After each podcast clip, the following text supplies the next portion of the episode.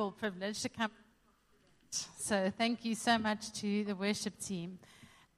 Um, I think just flowing on from what Al has said, isn't it so exciting that in the series Seeing Jesus that we're looking at now, we are discovering that the Jesus we dis- that's uh, spoken about there is, a, is alive and well. He is alive and real.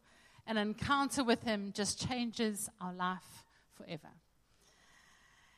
And I really trust that you are getting a lot of spiritual meat out of this Seeing Jesus series, where we are looking at the Gospel of John. Uh, Roland and Brad, they've led us through the first chapter um, of John. And now, in the next 11 chapters of this Gospel, we see there's a basic pattern to the stories that are, are going to be shared there. And Jesus will perform a miracle or he makes some claim about himself. And at the end of the story, people are then forced to make a choice about who they think that Jesus is. And today we're going to be looking at two stories that are found in chapter 2 of John. So if you've got your Bibles, you can open up there. Otherwise, you can follow along on the screens. And one story involves Jesus at a wedding and the miracle of him turning jugs of water into wine. And the other is the incident of the cleansing of the temple in Jerusalem. So let's begin by reading from John chapter 2, verse 1. On the third day, a wedding took place in Cana in Galilee. Jesus' mother was there, and Jesus and his disciples had also been invited to the wedding. When the wine was gone, Jesus' mother said to him, They have no more wine. Dear woman, why do you involve me? Jesus replied, My time has not yet come. And his mother said to the servants, Do whatever he tells you. Nearby stood six stone water jars, the kind used by the Jews for ceremonial washing, each holding from 20 to 30 gallons. And Jesus said to the servants, Fill the jars with water. And so they filled them to the brim. And then he told them, Now draw some out and take it to the master of the banquet. And they did so. And the master of the banquet, he tasted the water that had been turned into wine. And he didn't realize where it had come from, though the servants who had drawn the water knew. And then he called the bridegroom aside and said, Everyone brings out the choice wine first, and then the cheaper wine after the guests have had too much to drink. But you have saved the best until now. This, the first of his miraculous signs, Jesus performed at Cana of Galilee, and he thus revealed his glory, and his disciples put their faith in him. Now, the story of the wedding at Cana, it's found only in John's Gospel. And in this incident, we see Jesus, his disciples, and his mother. They're guests at a wedding in the small town of Cana. So it is a very intimate and personal occasion that the story is, is found in. It's a time of joyous celebration between family and friends. And Jewish wedding ceremonies, or festivities, should I say, they were considerably longer than what we are familiar with ourselves, lasting at least a week with lots of feasting and celebration. That might be some of your best ideas and some of your worst. But you can imagine a time with a lot of food and a lot of wine being consumed. And one of the sacred duties of the bridegroom and his family at this wedding celebration was to provide ample refreshment for the guests. And for wine to run out at a wedding celebration would have been an utter catastrophe in this context and would have caused embarrassment and shame for the bridegroom and his families, not just on that day, but in fact for years to come. And there's some literature that even suggests that, you know, you could have litigation against you for failing to, to do this. So it's taken very seriously. And so here we see the, you know, there's the wine. Mary notices that the wine has run out and there appears to be no solution. And at this stage, the guests are totally unaware of, of anything amiss. And so she steps in here and she informs Jesus of the situation, clearly with the hope that he might do something. Now we know that Mary, as Jesus' mother, knows better than anyone of the miraculous circumstances surrounding his birth, also about John the Baptist's miraculous birth and his testimony as well, and his ministry in which he has identified Jesus as the promised Messiah.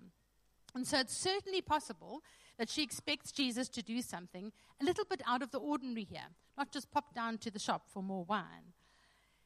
And she's very careful not to tell Jesus what to do, but it seems that, it's, that she really hopes that he is going to do something. And so, what do we see and learn about Jesus from this account that is so significant and important for us today? Well, the first thing that strikes me in this account is that Jesus is obedient to his heavenly Father. Now, he knows his mother expects a response of some kind, and he gives her a response, but it's perhaps not what she's expecting. And he says, Dear woman, why do you involve me? My time has not yet come. Now, at first glance, that might seem a rather abrupt response to one's mother, but actually, in this space, it's actually not an unkind response to Mary. And it's very significant that we understand why he said this, especially in light of the fact that he actually does go on to perform a miracle. He calls her dear woman. It's the same term that Jesus will use when he addresses Mary, in fact, from the cross. And it is an expression that is a way of putting distance between two parties. And he also asks Mary the question, What does this have to do with me? Now, that is a Hebrew idiom that also implies a sense of disengagement. It is the phrase tiamoi kaisoi, which literally means what to me, with and to you. In fact, the phrase is used five other times in the New Testament, and every time it's actually spoken by a demon to Jesus.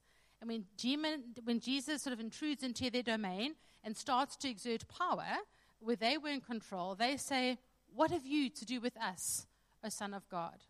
And the gist of this phrase seems to be saying, I don't want you pressing in here. This is not your affair. And so Jesus is saying to his mother, This is not your place to be calling out my power. And in his response, both the words, dear woman, and this particular phrase that he uses, in his response, Jesus is here redefining his relationship with his mother. A new relationship between Jesus and Mary commences at this wedding in Cana. You know, as his mother, she might think that she has some parental authority over him, but as her sovereign God, she has no authority over him at all. And he's reminding her of the change in their roles and the change in their relationships. He's no longer her little boy who is obliged to do everything that she asks him to do. He is the Messiah who must obey his true father. And he, as God, cannot comply with her wishes if and when they are not in his time.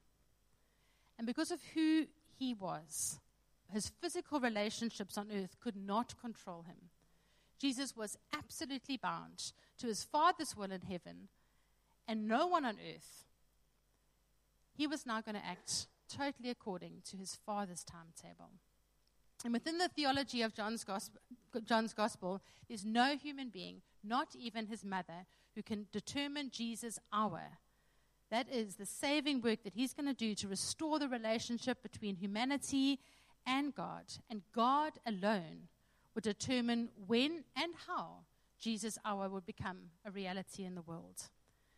Now, I am really personally challenged by this um, because I really think it speaks to our own submission and obedience to Jesus as Lord. You know, he was fully obedient to his Father's will. And, and are we not, as his children, also called to that same level of obedience? we too approach our God as Father. We're taught to pray that His kingdom will come, that His will would be done here on earth as it is in heaven.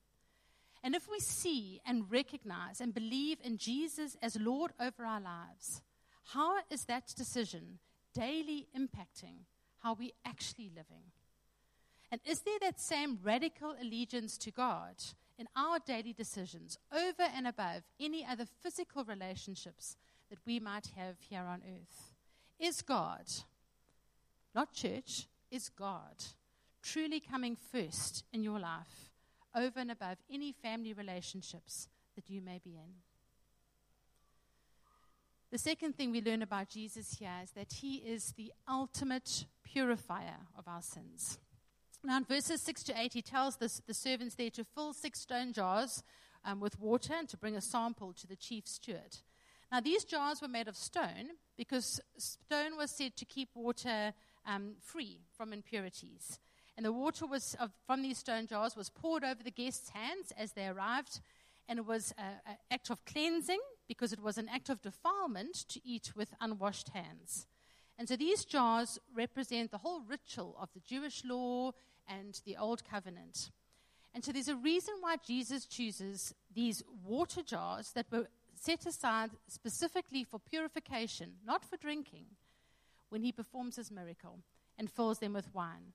And the reason is that he needs to point out to his own death as the ultimate purification for sins that's going to nullify and replace all the Jewish purification systems. And so, this miracle or this sign, it's a beautiful prophetic picture of how Jesus' own death, his shed blood, would be the final, ultimate, decisive purification for our sins. There's no more ritual that's needed anymore to be cleansed. There's only one way to be clean before God. And John says it plainly in Revelation 7:14 where he says they have washed their robes and made them white in the blood of the lamb. The glory of Jesus is that he alone once and for all he made purification for our sins. We don't have to turn to ritual. We don't have to turn to religion. We just need to turn to Jesus. And the presence of Jesus, these purification jars there become meaningless. The ceremonial washing of the old covenant has now been replaced by the new wine of the kingdom. The third thing we learn there is that Jesus' kingdom is one of generosity and it's one of abundance. Now, the quantity that these jars held, it's an important detail that's actually highlighted here in the story for us, as is the fact that the servants filled them up to the brim. So each jar, and remember there's six of them, each jar could hold between 75 and 115 liters. And so that is a whole lot of water that in time becomes a whole lot of wine. And I'm struck here by the response also of the servants. You know, they're told by Mary to just do exactly what Jesus tells them to do. And you know they do. As far as we know, they immediately act on Jesus' instructions. We read of no hesitation, no words of protest, just this incredible faith and trust in Jesus' words. You know, they fill the jars to nearly overflowing with water. They draw out of these jars as they're instructed to do and begin to serve, starting with the chief steward or head steward of the, of the banquet. And we don't know at what stage this miracle actually happened. You know, was it when they actually filled the jars with water? Was it when they drew from the jars? Was it when they were walking to the chief steward? Was it only as he took that first sip? We don't know any of that. And so you can imagine the, the suspense and, in fact, trauma for these poor servants in the time before that chief steward takes that first sip from that cup. Because it would have been sheer horror for them if what he did drink was actually just water. Possibly jobs on the line here as well. They don't know what's going on here. We can look back and see the whole picture of everything. They're just obeying instructions on the go, minute at a time. They have no idea what's about to unfold before their eyes. And so they wait with suspense for him to take that first sip from the cup. And he doesn't know where this wine's come from either. He just, you know, been served by this, um, the stewards. And upon drinking that first sip of wine, Shaw's face went into a great big grin, and he proclaims, This wine is actually great. Best ever. You know, the bridegroom has just outdone himself, saving the best for last year. And so, a situation that we know that could have been turned into a time of incredible shame for the bridegroom and his family actually turns around to be one of incredible praise and fame for the same bridegroom and his family, and for the head steward as well. And obviously, he just assumes that, you know, the bridegroom has provided this wine in a rather unorthodox fashion, keeping it till last. But only we know that the provision of this wine came from the true bridegroom who was there and present at the wedding. Jesus, the real bridegroom, is the one who was there present, the one ushering into the world God's abundant goodness, his grace. And in the Old Testament, abundant wine, along with oil and milk, were all symbolic of God's presence in the world and signs of the age of fulfillment. And verse 11 tells us that the miracle at Cana is the first of Jesus' signs. For John, Jesus' miracle signs uh, Jesus' miracles rather, they were signs that would reveal the salvation, the abundance, and the new life that was now present in the world through Jesus, revealing Jesus' glory as God's Son, through whom salvation would now enter the world. And the amount of wine, as I mentioned, that is produced here, it is extravagant. And this exaggerated amount, it's a beautiful picture for us of the generosity and the abundance the kingdom of God is ushering in. Jesus didn't just create a small quantity, he produced much more than would be needed. And can you imagine the joy of this married couple who may have been actually poor, given that the wine ran out in the first place, actually now been left with some of the best wine ever after their wedding? The sign, it's all about the abundant goodness and the grace that we receive in Christ. And I'm sure if we could open up this floor this morning and give you opportunity to share your stories about God's goodness and grace. That's exactly what we read here coming forth from all of your mouths. In fact, John 16, John 1, verse 16 says, From the fullness of his grace, we have all received one blessing after another. One blessing after another. Jesus' kingdom, friends, it's one of generosity, it's one of abundance. And those who embrace him as Lord truly do get to experience that. In fact, John 10 10 says, I have come that they may have life and that they may have it to the full. The end of this account says that through this miracle, he revealed his glory. The glory of God, yes, was revealed in this miracle, even though very few recognized it as such. Most of the people never even knew that a miracle had taken place. It seems that only Mary, the servants, and the disciples were aware of what had happened here. And John tells us that because of this miracle, the disciples, they put their faith in Jesus.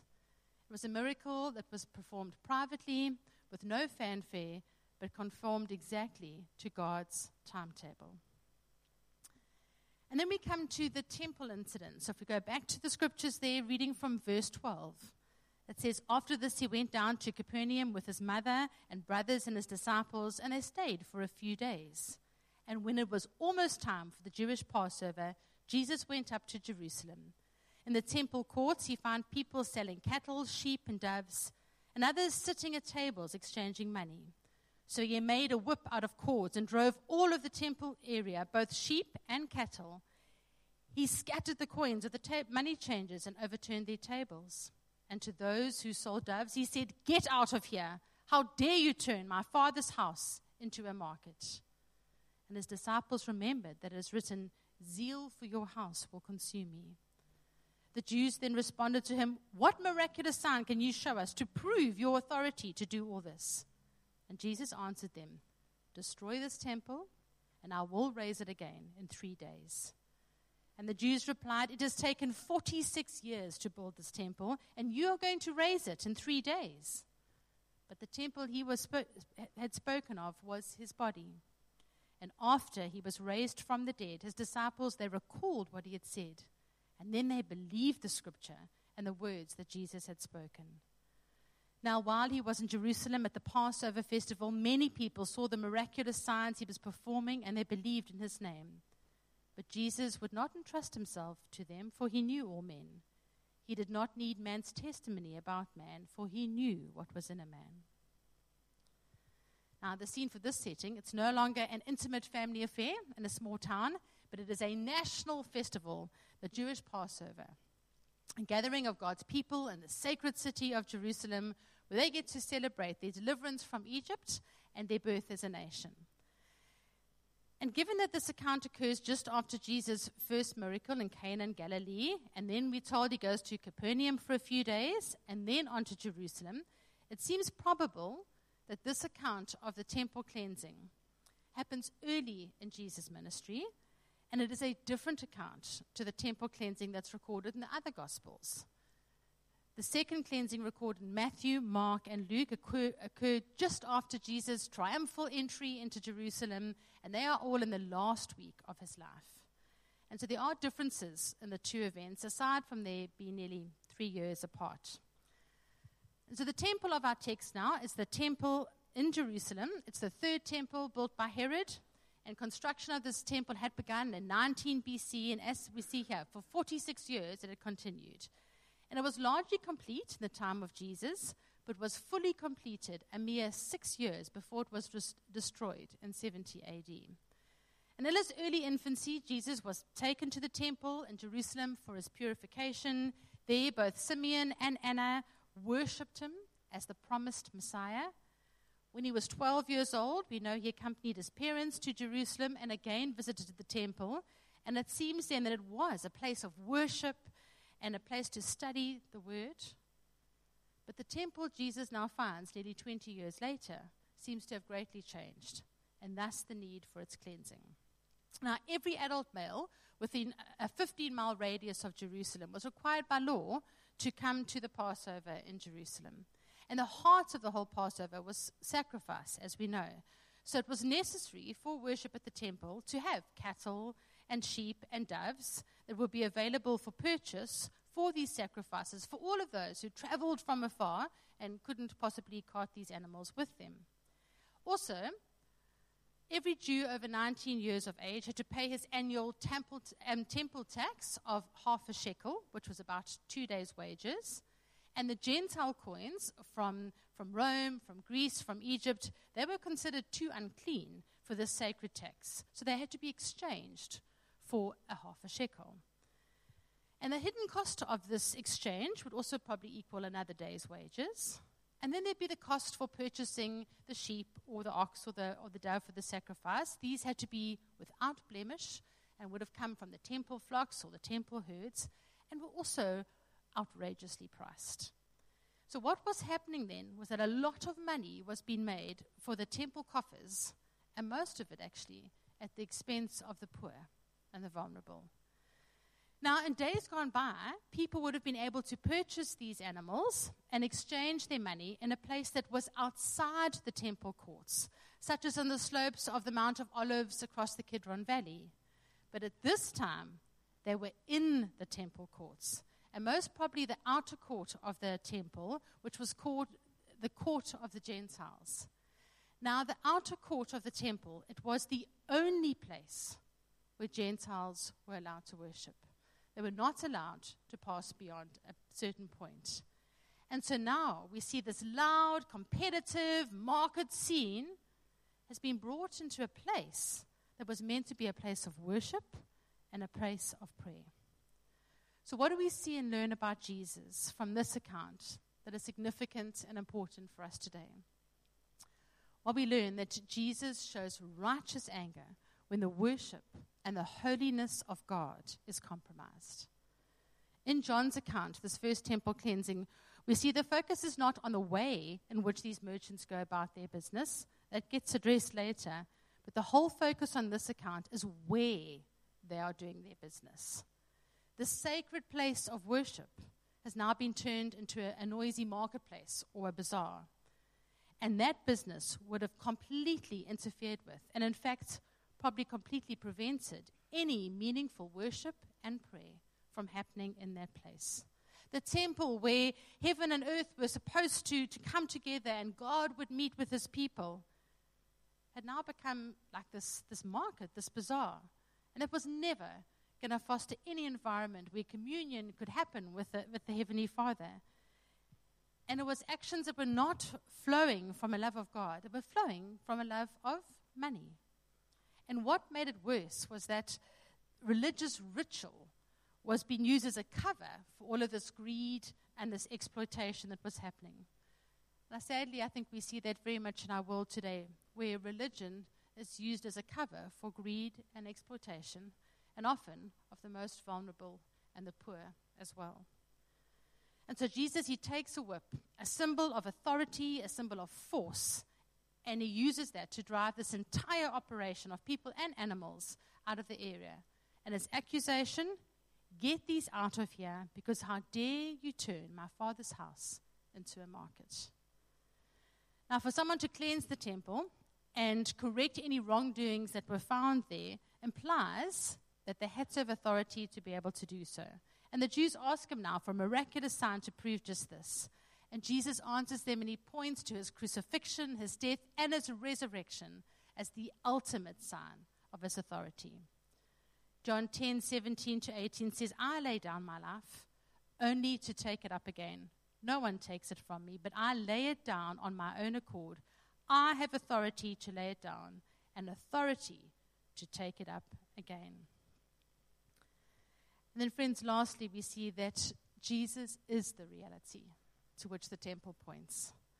Now, now that Jesus has come, the normal business of sacrifice, it's unnecessary. He breaks open just the whole reality of what worship is all about. There's no earthly building that's going to be needed now for heaven and earth to meet because something so much greater than the temple has come, and that is Jesus. He was the perfect sacrifice that accomplished what the temple in Jerusalem never could. And through Jesus' sacrifice and through his victory, he made a way for God to not only dwell with his people, but through the Holy Spirit now for God to dwell in his people. And it's only in retrospect to Jesus' resurrection that these puzzle pieces kind of finally fit together for the disciples and they fully understand what he had been saying then. Jesus himself was the new temple where God was making himself present to man. So authentic worship didn't attach now to any one place, but it's attached to Jesus. And when we come into relationship as Jesus, as our Lord and Savior, we are filled with the Spirit, the scripture says.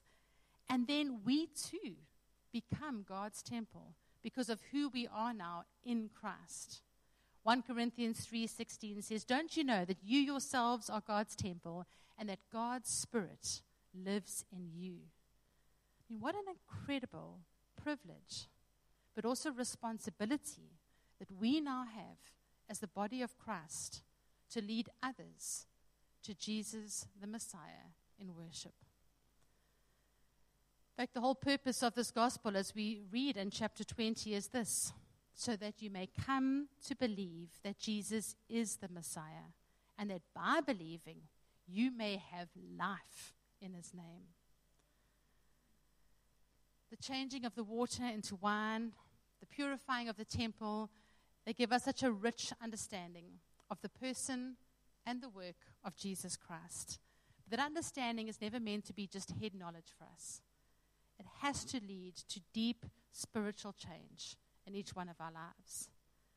After hearing these accounts, you need to make a choice about who you think Jesus is. Do you recognize him as the Messiah? And by believing, have you experienced life in his name? I want to close with a reminder of what we have seen about Jesus, along with a personal challenge attached to each of those points. So maybe just take a few minutes between each one as I read them. Number one, Jesus is obedient to his heavenly Father. And the prayerful reflection for you is do you reflect this obedience in your own life? Jesus is the ultimate purifier. Have you trusted in Christ for your salvation and to purify you from all of your sins?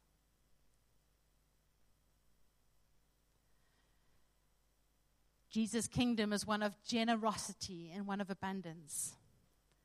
Have you experienced this freedom and this fullness in your relationship with the Lord? and through the ministry of His Holy Spirit in your life. And if you haven't, why not?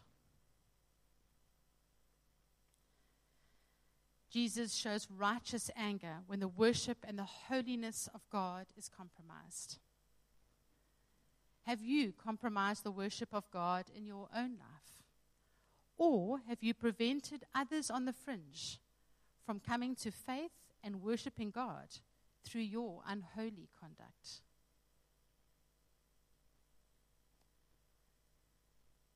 And then lastly, Jesus is the new temple. Have you met God through Jesus? Emmanuel, God with us? Or are you trusting in religion or empty ritual for your salvation?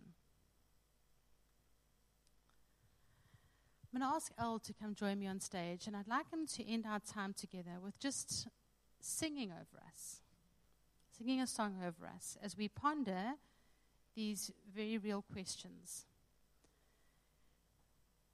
Before he does that, I, I want to end in a time of prayer, praying for you, but uh, it's a prayer that comes from, in fact, a worship song. There's a worship song that's called New Wine that Hillsong have brought out. And I want to just read you some of the words for that. And then I want to turn it around into a prayer that I invite you to say yes and amen to if it resonates with you as a point of response to the Lord at this time. And the context, too, where the prayer comes in, it says, In the crushing and in the pressing, God, you are making new wine. In the soil, I now surrender because you are breaking new ground. And here's the prayer part of it. So make me your vessel. Make me an offering. Make me whatever you want me to be. God, I came here with nothing, but all you have given me. Jesus, won't you bring new wine out of me? Because where there's new wine, there's new power. There is new freedom, and the kingdom is here. I lay down my old flames to carry your new fire today. So, won't you close your eyes? I invite you to make that your prayer. Lord, we come before you, choosing to submit to you, you as our Lord and Savior. To say, Your will, not our will, be done. God, we so desire to live lives of fullness that really do reflect all of your life in us. We don't want to be re- relying on empty rituals or, or religion to save us. Father, it's purely through a relationship with you as the living Lord that we come alive spiritually. And so, God, make me your vessel. Make me an offering. Hmm. Make me whatever you want me to be.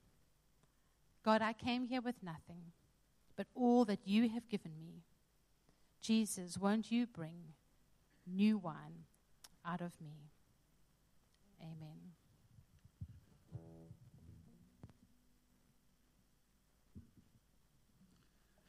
Thanks so much, Shelley. If you prayed that prayer, um,